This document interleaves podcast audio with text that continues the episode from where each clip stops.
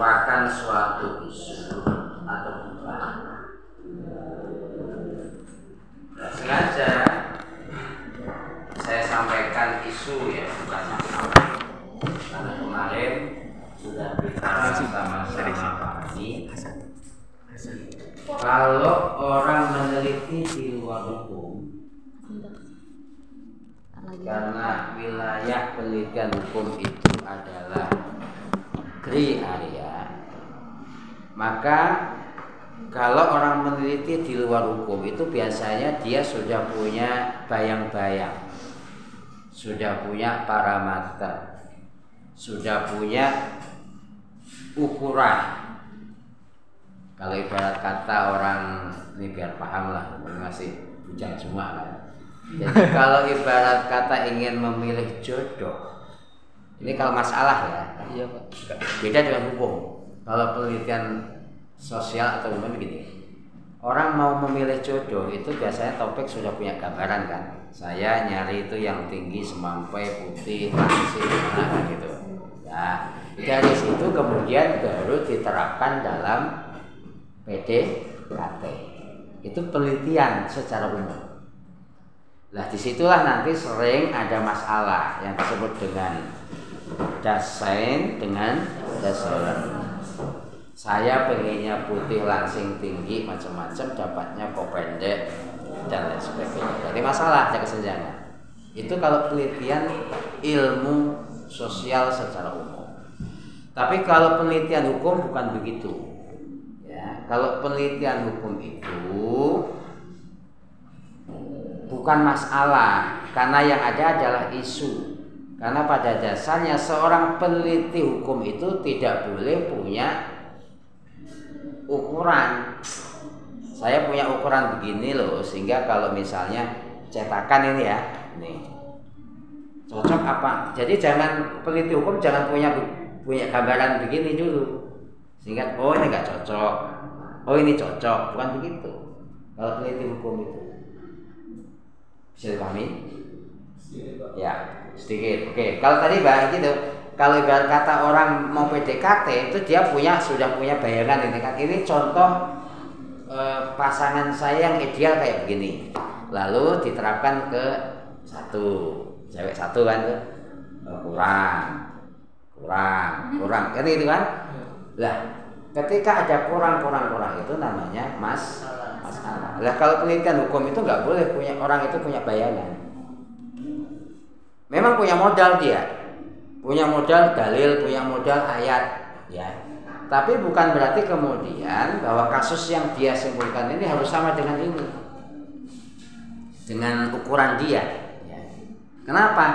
Karena ini dengan ini sebetulnya memiliki kerangka yang berbeda masing-masing ini bukan objek nggak ada namanya variabel bebas kalau ini kan variabel bebas ya yang dicocok-cocokkan itu namanya variabel ter terikat. Kalau dalam penelitian hukum nggak ada. Jadi masing-masing punya proposisi. Gitu ya. Coba anda lagi eh,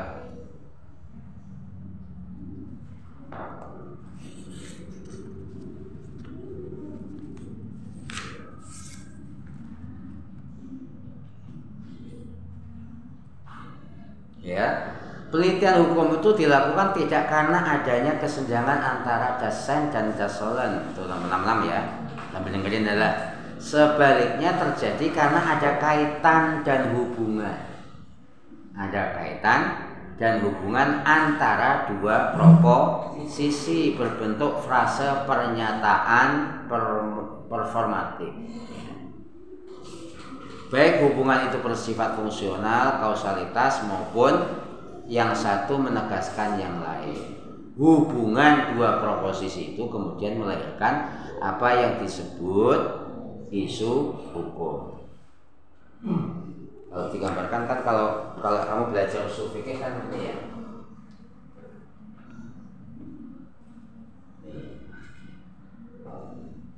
Asal sama asal ini ya asal ini dengan ini kalau ini asalnya tidak disebut variabel bebas, bukan variabel bebas. Yang tadi saya contohkan, nah, asal ini contoh tadi. Oke, punya gambaran pasangan I, ya. Kemudian dicari ini, diukur ini, ini, ini. Oh, ini nggak sesuai, ini nggak sesuai. Itu kalau ilmu sosial. Kalau ilmu hukum Islam bukan begitu. As asal dengan variabel ini menimbulkan isu jika ini dengan ini ada hubungan jika asal dengan furu ada hubungan. Contoh apa? Misalnya apa ya? Salah contoh paling gampang kan itu ya. Kul khomer khomer misalnya kho khomer itu ada kan di dalam Al-Quran kan berarti menjadi hukum asal terus sekarang ini ada misalnya zat adjektif psiko nah, psikopat apa namanya ya? Namanya itu psikotropika. Zat adaptif. Apa sih katanya sih pokoknya gitu ya. Lah. Oke kan ini kan orang melihat ini disebut apa? Far far. Dalam hal ini ganja lah paling gampang ya ganja yang dalam contoh ganja. Ganja ganja itu sebagai apa? Asal atau far ya, far far dari mana? Ya pas far dari? Komer kenapa? Karena ada hubungan. Hubungannya apa? Sama-sama. Mabuk walaupun ganja mungkin nanti ada perspektif yang beda bisa menjadi obat artinya kalau dalam hukum ilmu sosial itu mungkin Homer dengan sama-sama mabuk itu dianggap variabel bebas ya. Tetapi di sini kan ada isu lain namanya ganja sebagai obat. Maka Anda dalam hal ini meneliti adalah misalnya hukum penggunaan ganja sebagai obat. Paham? Paham? Ya. Jadi beda kacamata beda. Ya. Jadi tidak semua itu farok itu harus plek dengan asal. Itu yang disebut mencari isu isu hukum. Ya kalau anda mencari mabuknya, anda selesai itu. Berarti sudah selesai. Tapi anda nyari wilayah lain dalam farok yang itu tidak tercover dalam asal. Ya. Nah, isu hukum itu menduduki posisi sentral dalam penelitian hukum. Salah satu mengidentifikasi hukum adalah berakibat salah satu mencari jawaban atas isu. Artinya memang itu penting ya. Oke, langsung aja begini biar lebih gampang. Isu hukum itu ada tiga. Ya, isu hukum tataran dogmatik hukum halaman 67. Yang kedua, isu hukum pada tataran teori hukum dan isu hukum pada tataran filosofis hukum. Sekarang kita ulas yang isu hukum pada ruang lingkup dogmatik hukum. Biasanya itu muncul karena tiga faktor. Jadi kalau pada tataran dogmatik hukum, dogmatik hukum itu ya tadi kemarin sudah kita singgung ya, boleh tidak boleh kan itu ya. Patut tidak patut sampai merubah. Nah, dalam hal ini ada tiga faktor yang memicu lahirnya pendekatan isu dogmatik hukum. Apa itu? Pertama, perbedaan sudut pandang menggunakan dalil hukum karena kurang jelas. Tumpang tindih antara dalil hukum yang satu dengan yang lain. Contoh apa? Misalnya dalam peraturan perundang-undangan. Saya contohkan begini. Sekarang ini lagi ini ya. Tentang KMP itu Ya. tentang peribadahan rumah ibadah. Oh ya boleh misalnya. Atau yang ini dulu lah, yang ini yang wilayah yang tidak sensitif takutnya di sini nanti ada yang sensitif. Tapi alhamdulillah saya walaupun beritanya nyampe ke Times, tapi saya nggak dibully sama orang sama orang Bogor.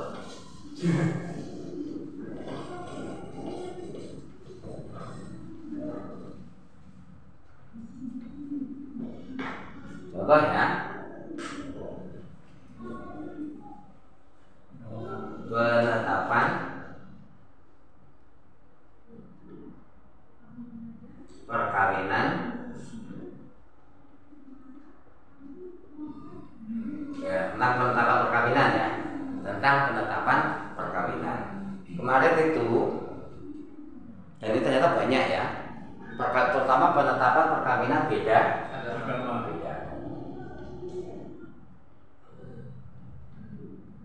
dalam undang-undang perkawinan pasal berapa? Pasal satu eh, dua dua ayat ayat satu. Boleh nggak kawin beda agama? Nggak boleh nggak boleh. Mana yang nggak boleh? Coba bunyinya apa? pernikahan itu dilaksanakan menurut ketentuan Perkawinan sah. Perkawinan itu adalah sah apabila dilaksanakan menurut hukum. agamanya masing-masing Nah. atau kepercayaan masing-masing dan kepercayaannya masing Masing. masing itu dalilnya. Tapi dalam undang-undang administrasi kependudukan, administrasi kependudukan. Anda harus baca ini loh, ini wilayah HKI juga. Jadi orang meneliti HKI kok cuma undang-undang perkawinan dulu. Baca yang lain, terutama ini undang-undang administrasi kependudukan ini menarik di situ. Kaitan dengan apa? Administrasi kependudukan ini kan di Indonesia itu kan ini jaminan konstitusi ya, sama tadi fake ya. Ini kan jaminan konstitusi bahwa tiap-tiap warga negara itu diperlakukan secara sama di mata hukum. Jaminan konstitusi. Salah satunya itu apa? Salah satunya itu dalam hal kependudukan. ya Kalau bicara kependudukan berarti mau nggak mau bicara tentang administrasi. Karena ini hubungannya dengan apa? KTP. Sebelum KTP apa? akta Akta. Akta bisa lahir kalau akta akan lahir kalau Kalau perkawinan ada perkawinan. nggak ada kalau perkawinan. Ya. Orang nggak mungkin punya KTP kalau nggak punya akta. Atau orang nggak mungkin punya KTP kalau nggak punya kakak. Kakak nggak mungkin ada kalau dia nggak punya akta.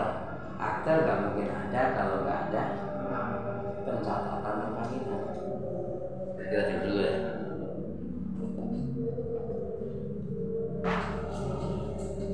Absen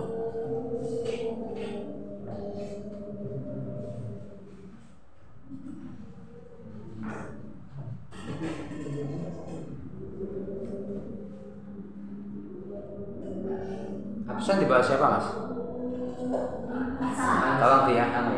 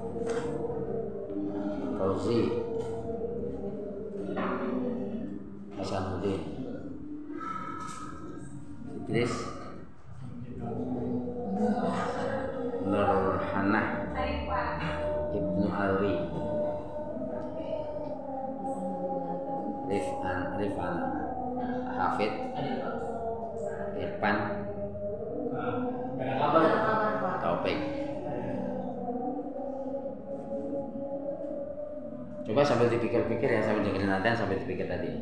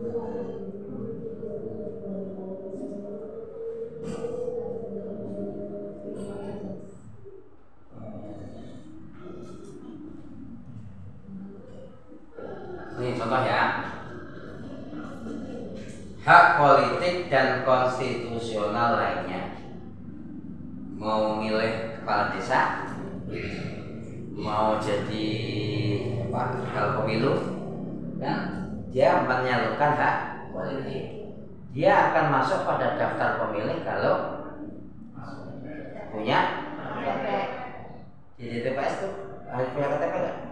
Pakai DPT ya. Ya, harus KTP kan? KTP kalau nggak KTP kakak kalau nggak kakak punya akte Iya kan? Ini ini akan ada kalau ada pencatatan perkawinan. Pencatatan perkawinan akan ada kalau ada peristiwa perkawinan. Atau mungkin tidak ada peristiwa perkawinan.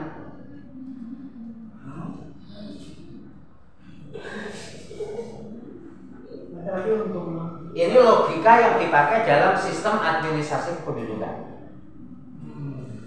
Polis ini kan contoh ini, ini kan sudah jelas ya, misalnya. Ini zaman pemilu. ya. Nah, karena zaman pemilu itu nanti eh, konstituen itu biasanya akan diiming-imingi oleh calon. Nanti kamu dapat uang 50 ribu. Tapi caranya apa? Nyetorin KT, KTP atau KK. Oke. Bagaimana kalau nggak punya KTP atau KK? Nggak akan mungkin punya hak politik. Oke. Maka mau nggak mau dia harus mencatatkan perkawinan. Nanti ada isbat nikah. Makanya banyak waktu mendekati pemilu itu biasanya ada isbat nikah. Kamu teliti itu isbat nikah konteksnya dengan ini. Kajiannya apa? Kajian politik hukum. Jadi ada nggak murni cuma bicara hukum doang, politik hukumnya. Ya, Jadi politik hukum ya isbat nikah. Dalam konteks ini misalnya zaman pun kenapa sih? Jadi kan ada isu hukum apa? Isu hukumnya apa? Kenapa kalau di musim mau pemilu isbat nikah naik drastis angkanya di pengadilan? Kenapa? Rupanya memang ada yang nyponsori. Orang-orang kampung itu yang nggak punya buku nikah, nggak macam-macam itu, ayo saya mau nyalon DPR nih, KTP ini. Mau nggak mau kan harus ada, karena harus ada KTP. KTP nggak mungkin ada kalau nggak ada catatan rekam. Catatan rekamnya dibuktikan dengan apa? Akte nikah. Akte. Nah, akte nikah ini akan ada kalau ada peristiwa perkawinan. Peristiwa perkawinan yang memenuhi hukum aslinya. Tetapi coba nanti anda lihat. Anda baca di undang-undang kependudukan itu administrasi kependudukan ada juga yang ya tidak ada peristiwa perkawinan. Dalam konteksnya akte lahir akte lahir akte lahir ini dapat diwujudkan tanpa ada harus catatan perkawinan. Orang sekarang ini bisa punya akte lahir itu tanpa ada catatan perkawinan. Bisa diambil kan contohnya apa coba? Anak gelandangan. Anak gelandangan itu yang nggak jelas asal usulnya amanat undang-undang administrasi kependudukan itu dia bisa mendapatkan akte akte lahir dan ya? Apa ya? Ya anda baca makanya di undang-undang itu? Nah dan di sinilah maka saudara nanti anda kalau membuat penelitian itu banyak kes, apa, kaitan dengan dogmatis ini kesenjangan antara undang-undang perkawinan dengan undang-undang administrasi kependudukan termasuk yang dicontohkan perkawinan beda agama. Oke, kan di sini kan bahwa pengadilan agama, ah, pengadilan negeri itu menetapkan perkawinan beda agama. Berarti ada catatan perkawinan. Padahal beda agama tidak boleh menurut Undang-Undang Nomor 170. Tapi ya karena undang-undang administrasi kependudukan itu yang penting ada peristiwa perkawinan. Bahkan apa? Saya sebut yang penting ini karena tidak ada peristiwa pun bisa bisa ada, bisa muncul KTP akta lahir. Akhirnya apa? Dengan pertimbangan ini hakim PN memutuskan menetapkan kawin beda agama. Karena logika hukum yang dibangun dalam undang-undang administrasi kependudukan adalah modelnya begitu. Berarti kan ada kesen tugas Anda berarti apa nanti? Bukan berarti yang benar itu undang-undang perkawinan, bukan. Bukan berarti undang-undang kependudukan itu salah, enggak. Wong itu diperlakukan kok salah. Kalau kita menggunakan pendekatan ilmu sosial salah. Kenapa? Karena bahwa dalam undang-undang perkawinan perkawinan itu harus sah, seagama dicatat dan seagama.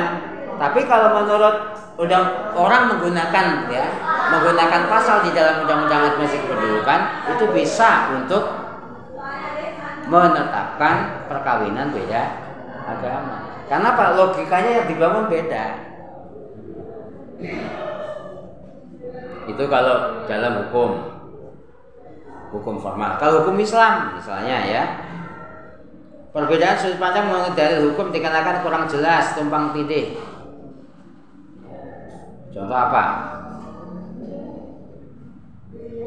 Kutiba alaikum idza hadara ahadakumul mautu in taraka khairanil wasiyah. Apa itu masanya? Tentang apa? Wasiyah. Kutiba alaikum idza hadara ahadakumul mautu in taraka khairanil wasiyah lil walidaini. Siapa itu? Wasiat untuk kedua orang tua. Wal aqrabin. Kerabat. Tapi ada ketentuan lagi la wasiyata li warisin. Walidain termasuk ahli waris gak? Akrobin, kerabat, adik, kakak dapat warisan gak? Berarti ada tumpang tindih gak? Iya. Jadi masalah kan? Nah itu nama isu hukum. Pak itu dinasah, oke kalau dinasah. Tapi itu kemudian kenapa di dalam hukum perkawinan yang ada di dunia muslim ada namanya wasiat wajibah ya wasiat wajibah itu namanya dogma hukum isu hukum ya isu hukum muncul karena ada kesen kesenjangan yang kedua terjadinya kekosongan hukum jadi anda ini ini hukumnya apa ini hukumnya apa? Kenapa? Karena di dalam fikih nggak ada, dalam hukum itu nggak ada. Contoh apa misalnya? Ya, saya kira banyak lah. Dalam konteks sekarang ini banyak persoalan-persoalan kontemporer yang memang tidak ada aturan hukumnya.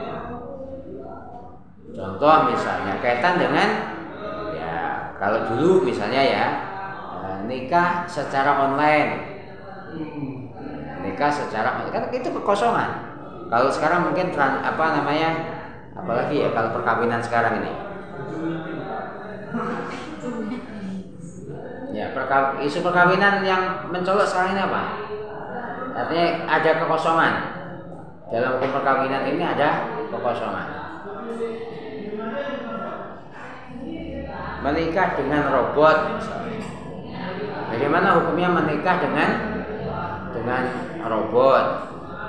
Bagaimana hukumnya e, menikah di era apa namanya itu sekarang ini?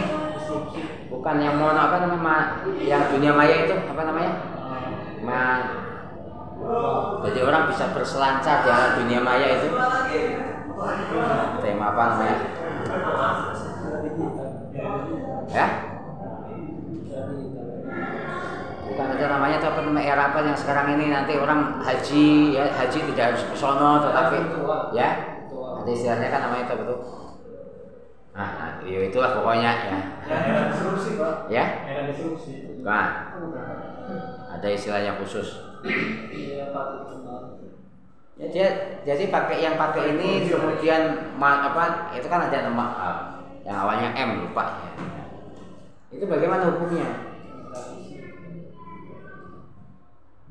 Itu orang kosong.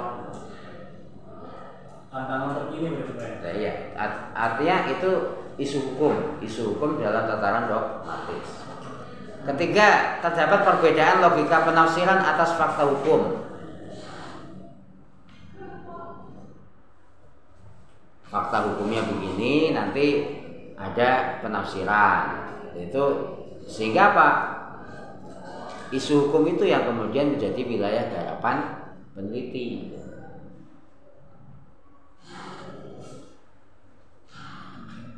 Ya,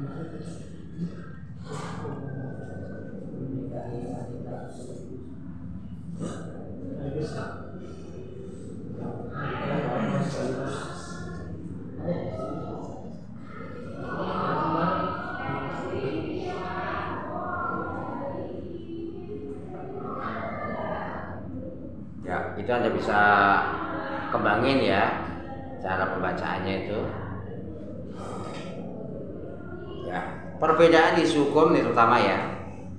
Itu saya sampaikan kaitan dengan madhab-madhab ya.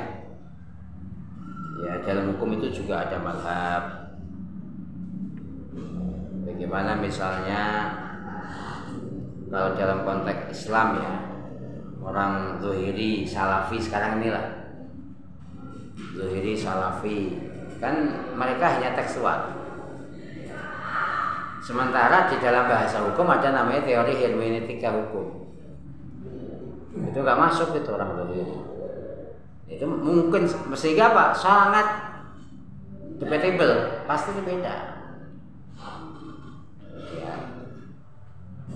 Dengan pandangan kalangan hermeneutik. Ya hal serupa juga misalnya John Austin dan John Mill ya yang berlatar belakang aliran positivisme. Mereka anti metafisika sehingga menolak pandangan kaum hermeneutik.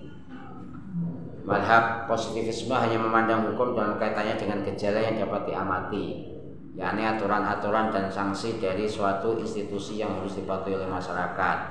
Aspek normal di hukum harus dinyatakan ke dalam bentuk aturan tingkah laku lahiriah yang dapat diobservasi. Itu positivisme. Ya, sekarang ini kan kita sebetulnya kalau saya memahami teman-teman di Serang ini alirannya positivisme semua sebetulnya. Betul. Yang positivisme sebenarnya.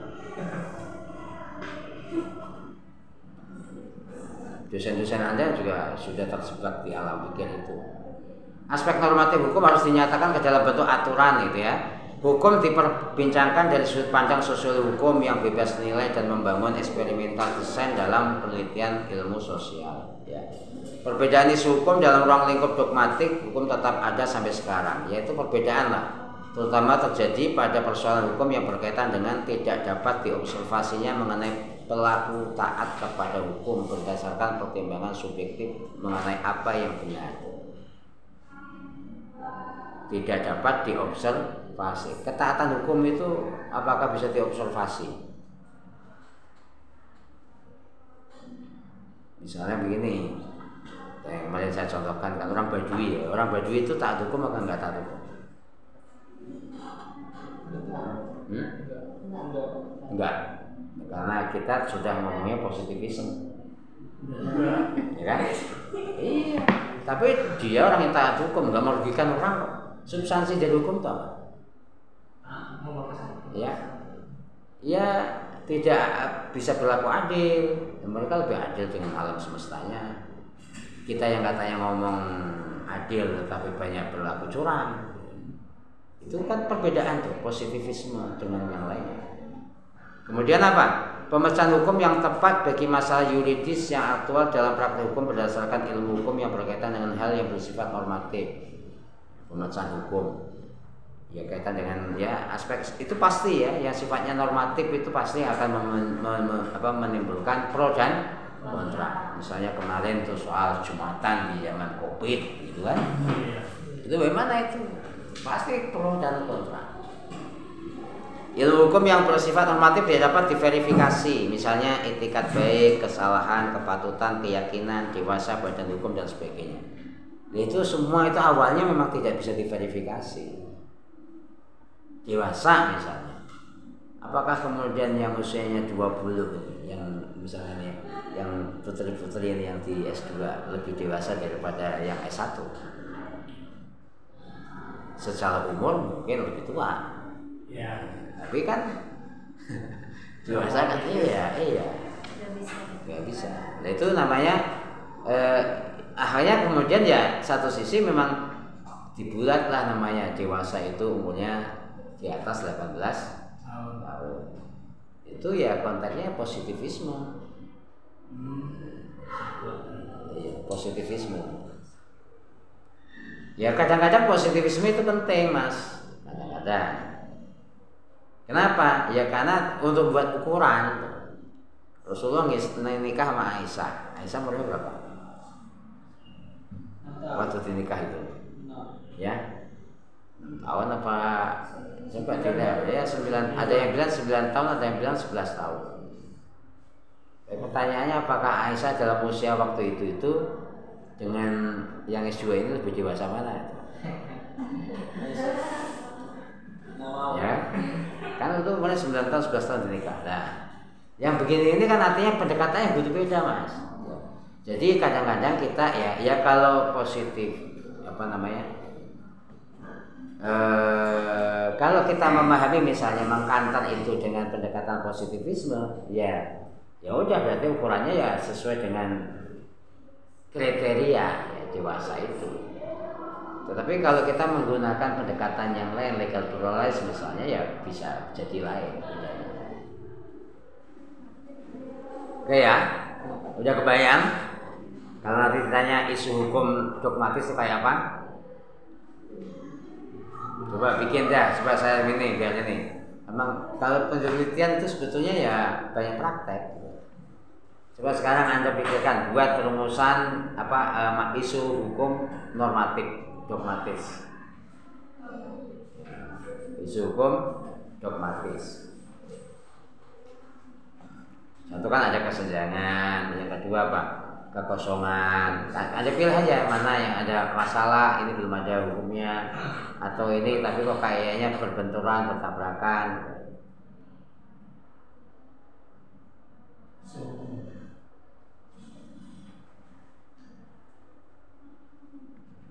atau mungkin ini saya contoh apa siapa yang siap ya? Ngomong satu saya pak punya. Isu hukum dogmatis contohnya ini. Ayo siapa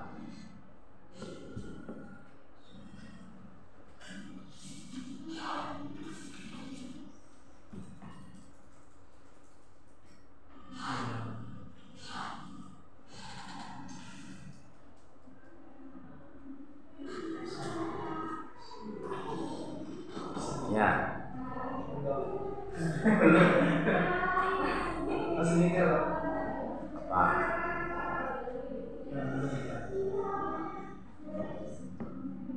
yang belum diatur atau sudah diatur tapi kayaknya kok ini tabrakan ya.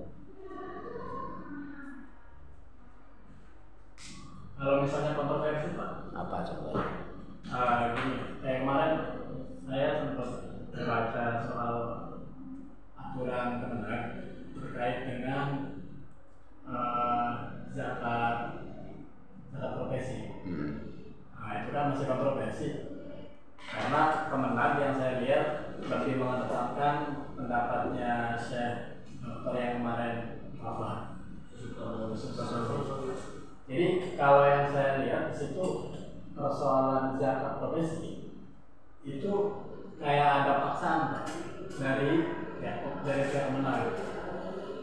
Jadi saya sih pernah wawancara dari teman-teman yang di PNS yang ya yang diputus itu kayak seolah ketika sudah sudah dapat gaji ini harus berzakat pada basnas itu.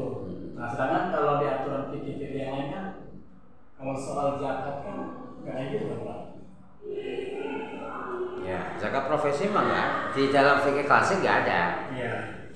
maka itu wilayah yang kosong sehingga muncul pendapatnya Yusuf Kordowi itu wilayah hukum yang kosong pada waktu itu. Kan nggak ada zakat profesi itu apa. Yang ada itu adalah zakat zakat mal zakat mal ya zakat mal zakat mal itu hubungannya dengan apa ben Tidak. Kalau profesi itu kaitannya dengan apa? Keahlian. Keahlian. Nah,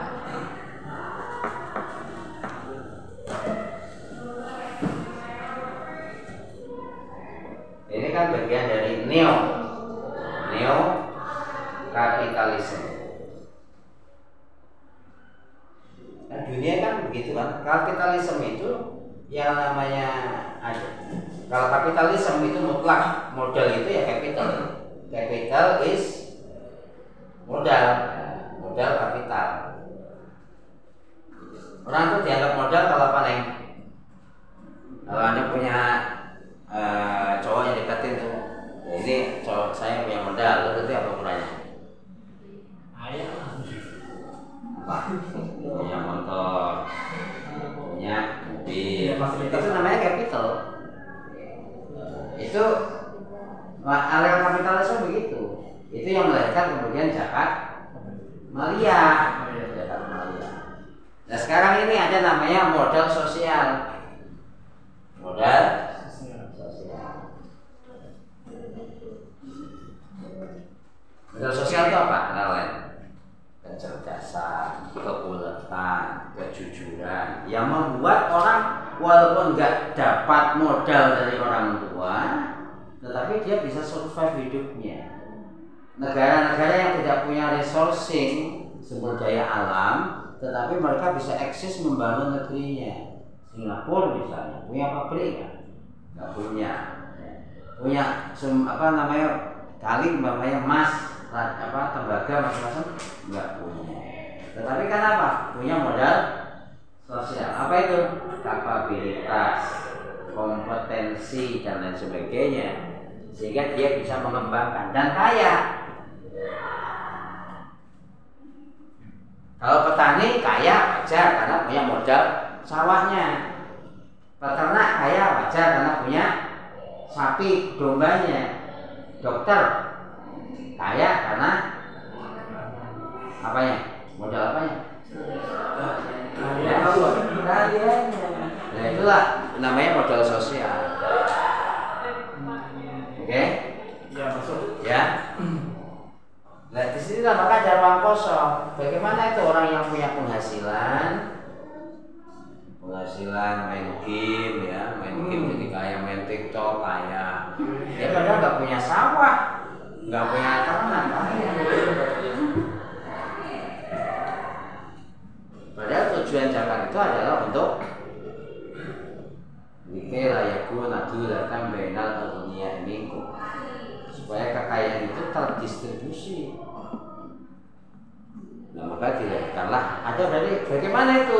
Apakah penghasilan orang-orang yang mengandalkan modal sosial itu perlu dizakati? Kan urusan masalahnya begitu. Apakah orang-orang yang kaya sukses karena modal sosial itu perlu dizakati? Jawabnya Jawabnya apa? Lahirlah tadi zakat profesi. Jadi sebenarnya baru pak ya. Ya baru, ya. fikir ya nggak ada. Zakat profesi itu tahun 70 baru muncul.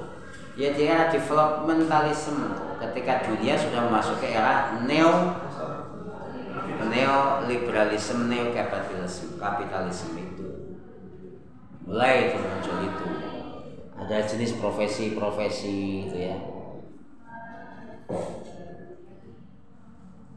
Ya sama halnya misalnya wakaf ya, wakaf wakaf cash, wakaf tunai. Kan itu ruang kosong. Orang Jakarta itu kalau suruh wakaf tanah mau tanahnya siapa? Duitnya banyak tapi nggak punya tanah. Sementara dia juga ingin berwakaf. Kan ruang kosong, maka muncullah namanya terminologi cash wakaf atau wakaf tunai. Itu contoh hukum dalam ruang yang kosong. Ya, contoh lagi apa lagi? Kalau kayak gimana Pak? Kalau dalam pasal 39 ayat 1 itu kan bahwa perceraian hanya dapat dilakukan di depan sidang pengadilan setelah pengadilan yang bersangkutan berusaha dan tidak berhasil mendamaikan. Hmm. Dalam arti perceraian itu hanya bisa dilakukan di pengadilan agama. Ya. Otomatis secara fikih itu kan nggak sesuai. Karena cukup kita mentolak anti tolikun misalkan. Ya. Berarti kan itu udah jatuh yang namanya talak. Itu kan ada kesenjangan antara Ya, ya itu bisa itu termasuk isu hukum. Itu isu hukum.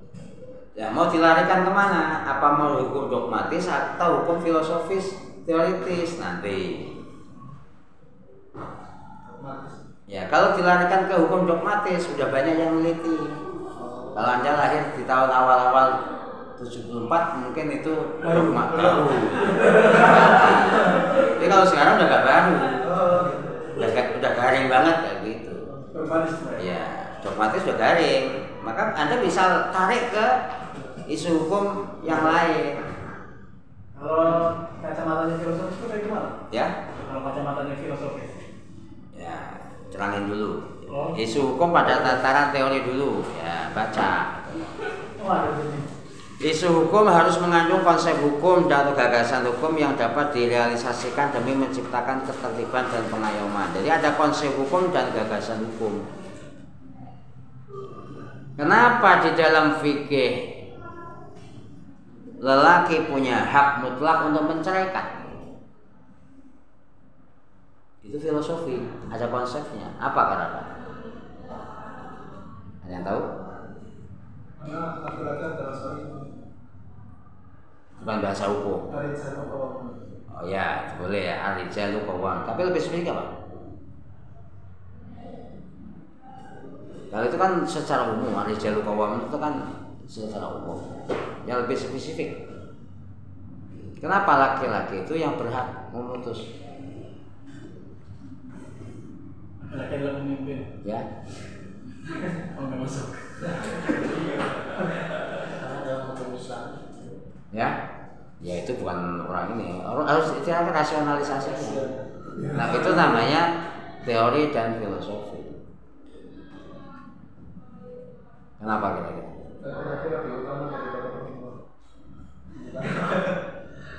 Itu bisa, itu bisa dibantah. Kenapa? Laki-laki yang menikah Ya, bahasa lainnya itu agak belum mendekatin tuh. Karena laki-laki yang menikahi, Anda membayar mah, berarti perempuan itu milik milik laki-laki. Jadi konsep perkawinan itu milik, ya. Ya jujur diakui mau jujur konsep Islam itu sebetulnya begitu. Perkawinan itu memiliki. Maka buset kalau sekarang ini ada bilang cinta tidak harus memiliki cinta itu memiliki. Kenapa? Karena ada izin dari orang tua ya kan? Kan angkah tuka wazawastuka mahbubatika. Fulanah binti fulan bimahrin madkurin. Halan. Gitu kan? Kobil tuh, kobil tuh, itu berarti apa? Lima. Menerima, menerima apa? Pelimpahan kekuasaan. Wah. Kekuasaan. Jadi dalam hal ini ya perempuan itu ya apa kata laki-laki. Itu konsep awalnya. Nah di dalam era modern ini beda konsepnya. Karena perkawinan dibahasakan apa? Ayo, undang-undang perkawinan.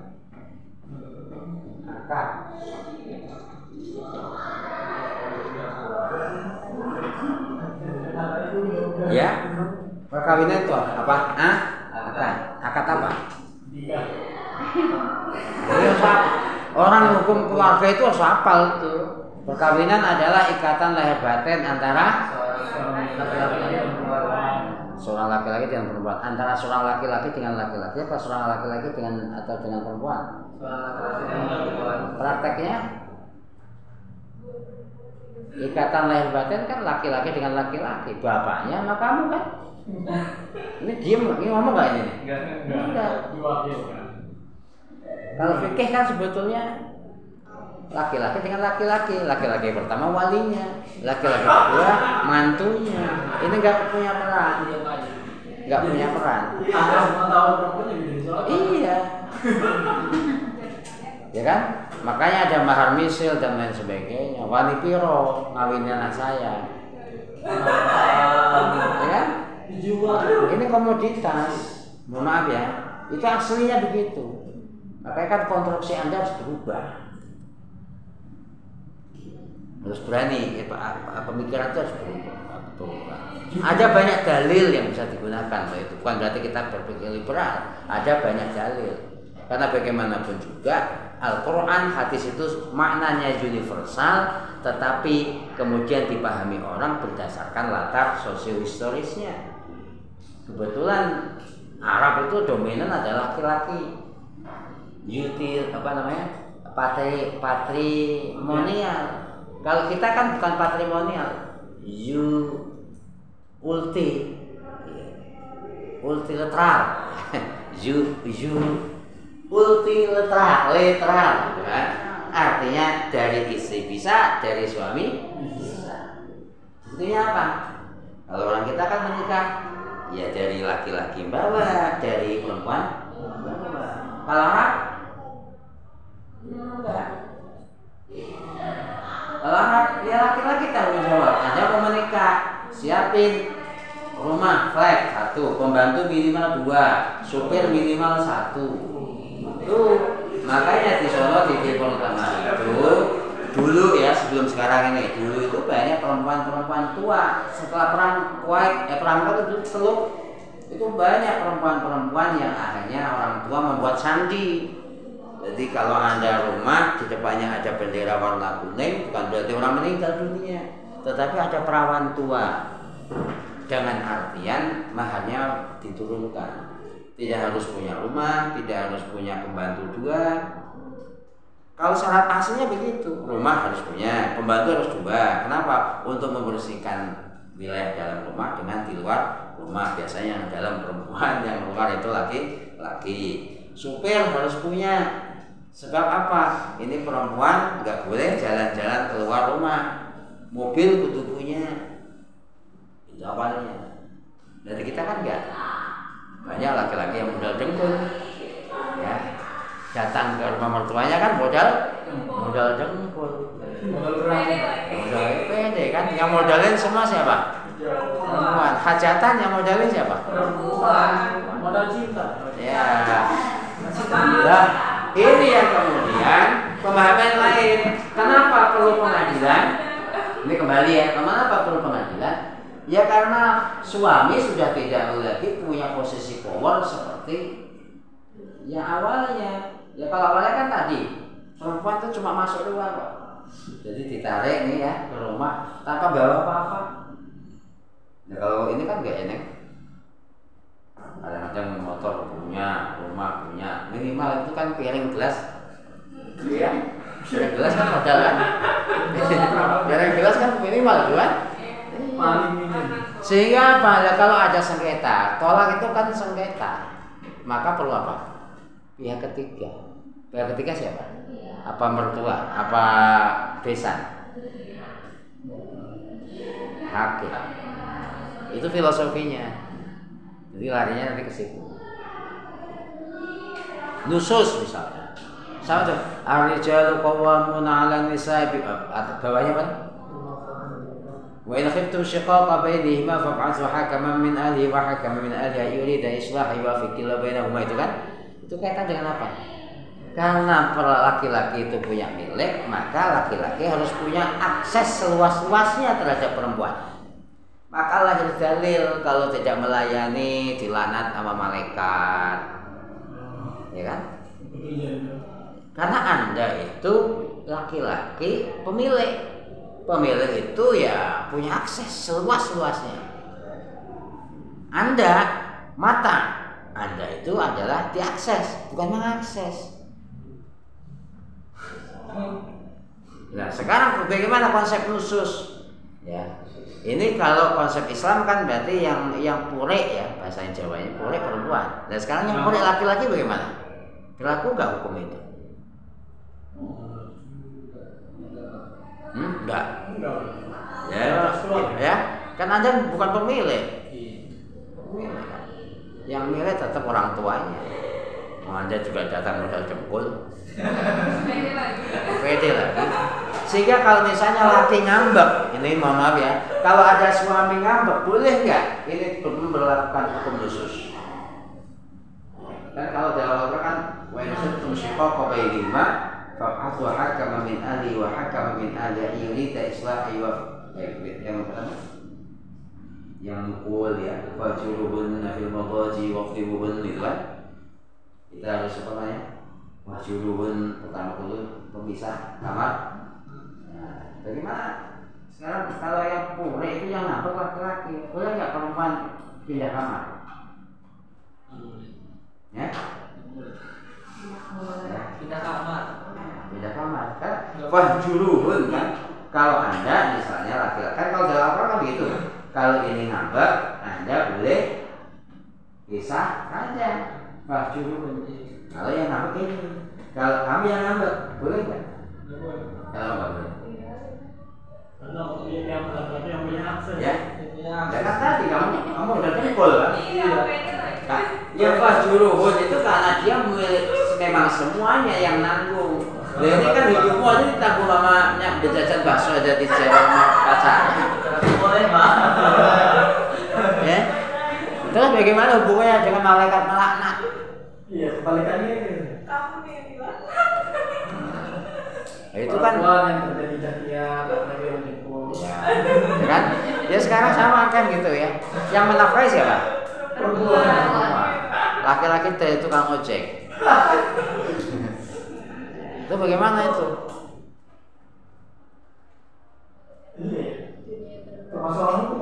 Ya. Ya itu bisa dijadikan alasan kekosongan hukum bisa juga karena ada ada kesenjangan atau bisa jadi ini teori hukumnya yang beda.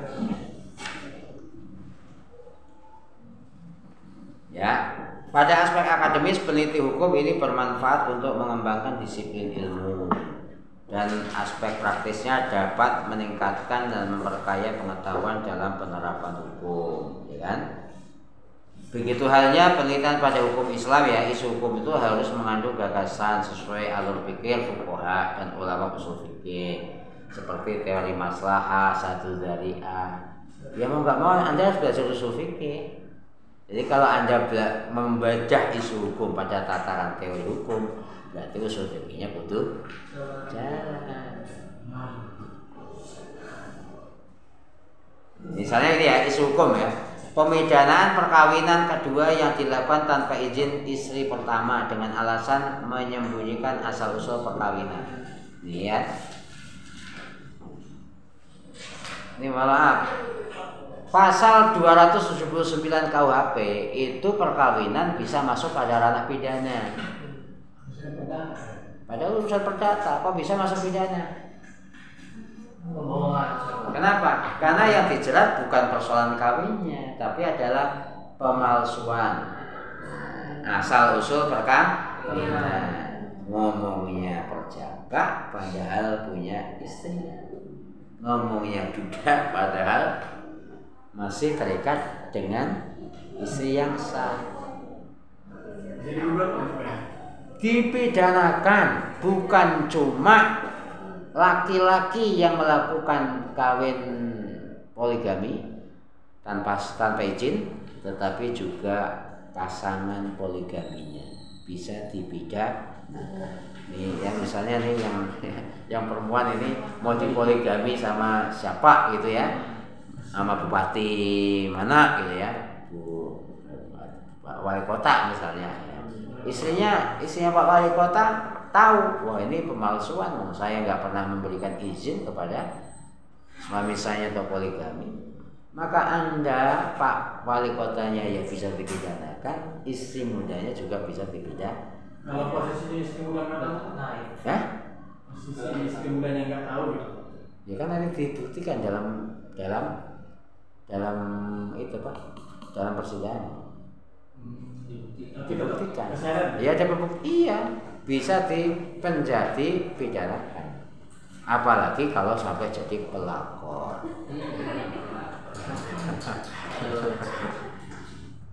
Ya. Ya itu itu teori hukum, teori hukum baru. Kemudian ada lagi isu hukum pada tataran asas dan filsafat. Anda bisa baca itu misalnya dalam penelitian hukum asas dan filsafat juga sering dijadikan isu hukum. Dalam hal ini bukan berarti penelitian menguji asas hukum yang merupakan aturan pokok, melainkan yang diuji adalah aturan hukum sebagai jabaran asal usul hukum yang pokok. Misalnya menguji hukum peraturan perundang-undangan dengan asas legalitas atau menguji ketepatan masa fikih melalui koef. Ya. Itu sama ini sesuai nggak dengan koef fikih misalnya. Apa contohnya yang ini?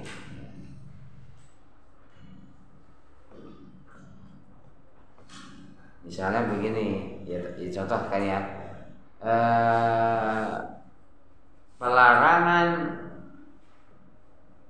pel, apa namanya eh, studi ya perma eh, studi peraturan surat edaran Menteri Agama tentang larangan Jumat selama Covid. Dalam perspektif kawat kaidah zarurat. Zarurat. Apakah betul itu zarurat? Karena alasannya zarurat kan? Ya, itu diuji itu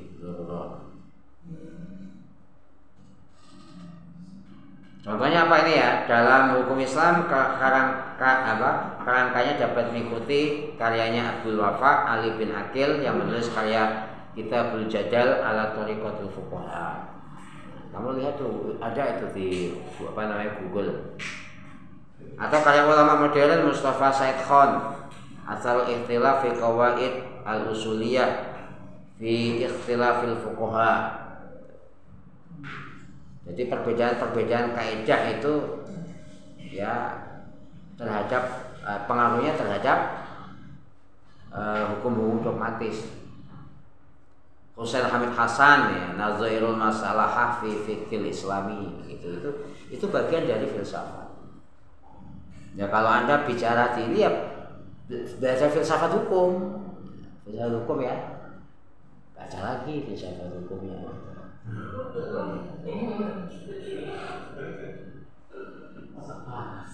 Ya, ya mau butuh pintar gitu.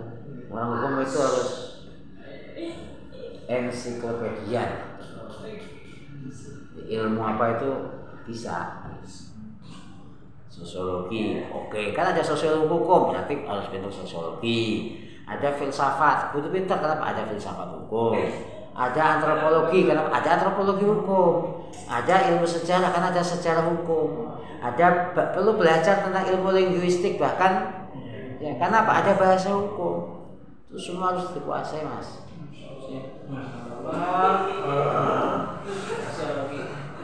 Ya kalau kita cuma belajarnya ya tadi alirannya aliran positivisme gitu ya, ya begitu aja. Cuma jadi cuma sebagai corong yang undang-undang anda itu bukan corongnya undang-undang Tapi adalah yang membuat undang-undang Anda itu bukan mukolit Bukan mukolit yang cuma apa namanya ngecakin ya ini ini halal, ini haram, ya bukan.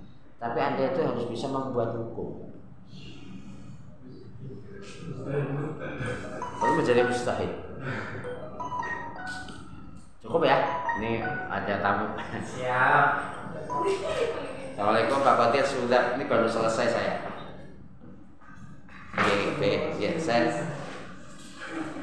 Oke, ya sudah saya. Sholat. Ya ya. Kurang lebihnya mohon maaf. Assalamualaikum warahmatullahi wabarakatuh. Baca mumpung masih single.